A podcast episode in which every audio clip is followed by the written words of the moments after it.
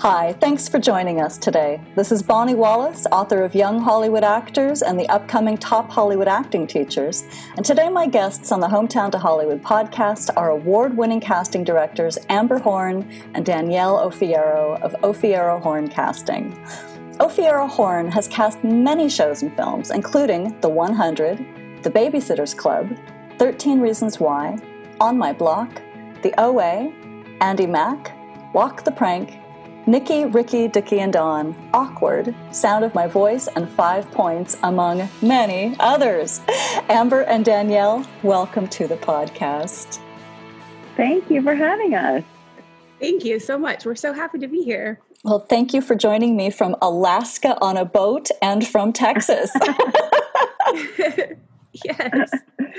One of the gifts of the uh, pandemic is we can talk to each other from anywhere now. Yes. Thank you, Internet. Yeah.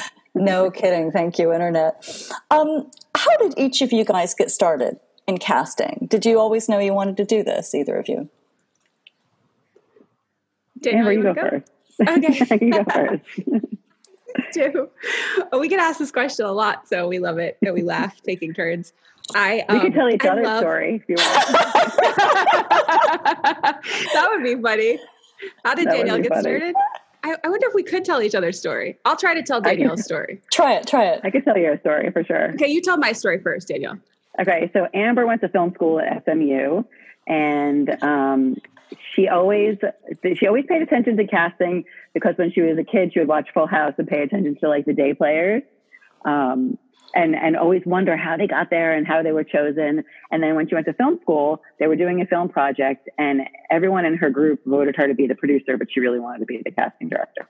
So she kind of like she kind of handled the casting anyway, and then uh, and then always had like a little bit of a love for it. And and then came to L A, worked for a management production company in uh, development. And realized she didn't really like it. Thought she was going to go back to law school. Took the LSAT, and uh, and then uh, and then her family's house burned down, blew up and burned down back in Texas. So it was around Christmas, Christmas Eve, I think it was two thousand one, and two thousand two, and no, two thousand one, uh, two thousand one, and um, because right after nine eleven, so with like nine eleven and then the house blowing up. Kind of Don't forget this, the like, Olympics um, happened in two thousand two. Oh, wait, after. That's where it was kind of coming. So between the house blowing up and nine eleven, she was thinking, what am I doing with my life? And her family was living in a hotel. And and she thought, if we're going to be living in a hotel for a little while while we figure out this house thing, we should go live in a hotel in Salt Lake because that's where the Olympics are. So she convinced her family to go live in a hotel and go to the Olympics. That's a whole other chain of events. Um, and then uh, she, and then at one point, her family stayed with this other, with another family who knows somebody um, that works for Bruckheimer Television. And she was telling them how much she had this love for casting.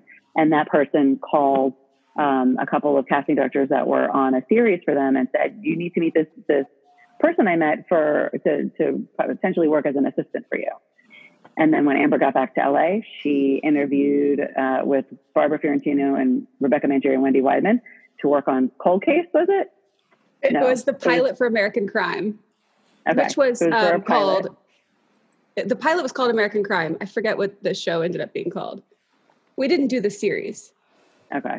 Gosh. And then they, they hired her and, and, and loved her and, and kept her as long as they could. That's great. I could give it an A plus. A plus for repeating so many parts of that story. You hit the highlights. You definitely hit the highlights of how I got started. Danielle got started in New York. She was interning at a, well, she worked at Bloomingdale's for a little bit, right? And she was interning at like National Geographic. Is that right? A and E, A and E and History Channel. A and E and History Channel. No, I was, I was enough. working full time there. I was, uh, I was working in ad sales. Oh, okay. Ad sales. And she turned to the person next to her and she was like, I don't really like my job. And she turned to the person next to her and they're like, well, if you don't like your job, do something about it. Change something now.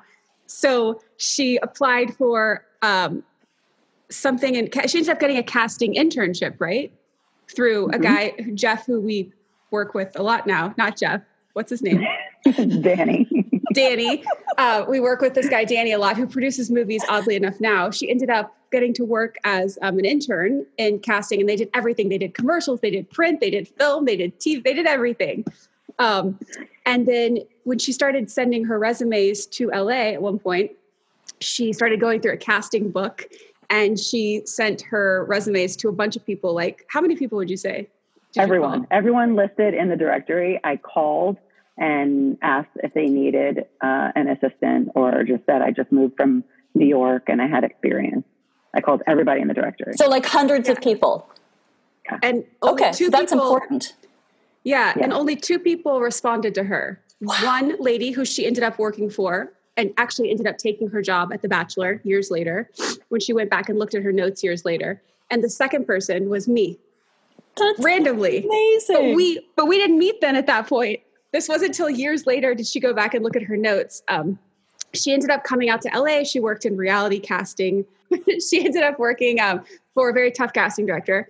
And um, and that's how we ended up meeting, is because she um, w- ended up getting a job working for the casting company I was at. And then it was love at first sight when Danielle and I met, basically. I always knew she was smart and funny, and we wanted to work together. So when the opportunity came, Danielle went to go interview um, on a really cool project, Carmen Cuba. Um, she was working for Carmen at the time, and she was supposed to go to New York and cast um, the New York casting for The Sitter. And then the movie went away, um, and Carmen gave her the opportunity to go meet on a really cool uh, movie that Danielle and I ended up casting. And Danielle reached out to me and said, hey, do you want to cast this movie with me? And the two of us ended up casting it. That movie went to Sundance that year and did really well. And um, yeah, that was our first movie together. So that's that's kind of the how we got started and how we met combined. All of the same thing. Well, and you're and you're partners now. You you own your own company together. For ten yeah, over years. ten years. Well, you've yeah, cast some incredible years. things in that time. You know, really amazing stuff. I mean, I, I try and have these these conversations be as evergreen as possible, and I try not to talk about, you know, specific projects that can date it, so that three years, four years later, we're like, well, oh yeah, right, I remember that. But I have to tell you, On My Block is one of my favorite shows of all time. And that you guys That's cast you. that is like so cool. I was like, oh my gosh, they cast On My Block. And, you know, Thank we talked you. about this before we started recording, but, you know, Jessica Marie Garcia, one of my favorite people on the planet. Amazing. She has the special sauce. That show is special sauce. And we're, we've been working with Lauren Unruh for a while. She's the creator. And, um, and she just has this way of combining humor and heart that uh, I very rarely see otherwise. And, and we just love, she, she has amazing taste. She loves people we bring her. Um, and, and she trusts us, and it's, it's an amazing, um, symbiotic experience. It's a good collaboration that we have. Yeah. Her first audition, when she came in, I was reading with her, and Ron was sitting behind the camera, and we were giggling so hard. We were laughing so hard. We just knew she was the one. We Jessica. Did it a couple times.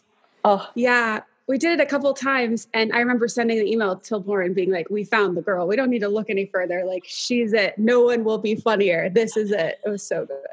She's she's just hilarious. She's really special. And she's an amazing example. She's an amazing example of, um, and maybe this will come up later, but a lot of people ask about multicam versus single cam and performance.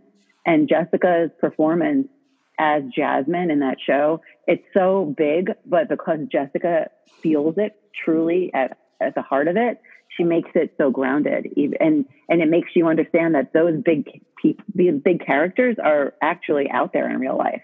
And it's, and it's not just playing it up. It's not just a character. Like, those people are, exist, and they're out there, and they're a blast. And she really, and it comes from somewhere, it comes from somewhere inside. And she embodies that.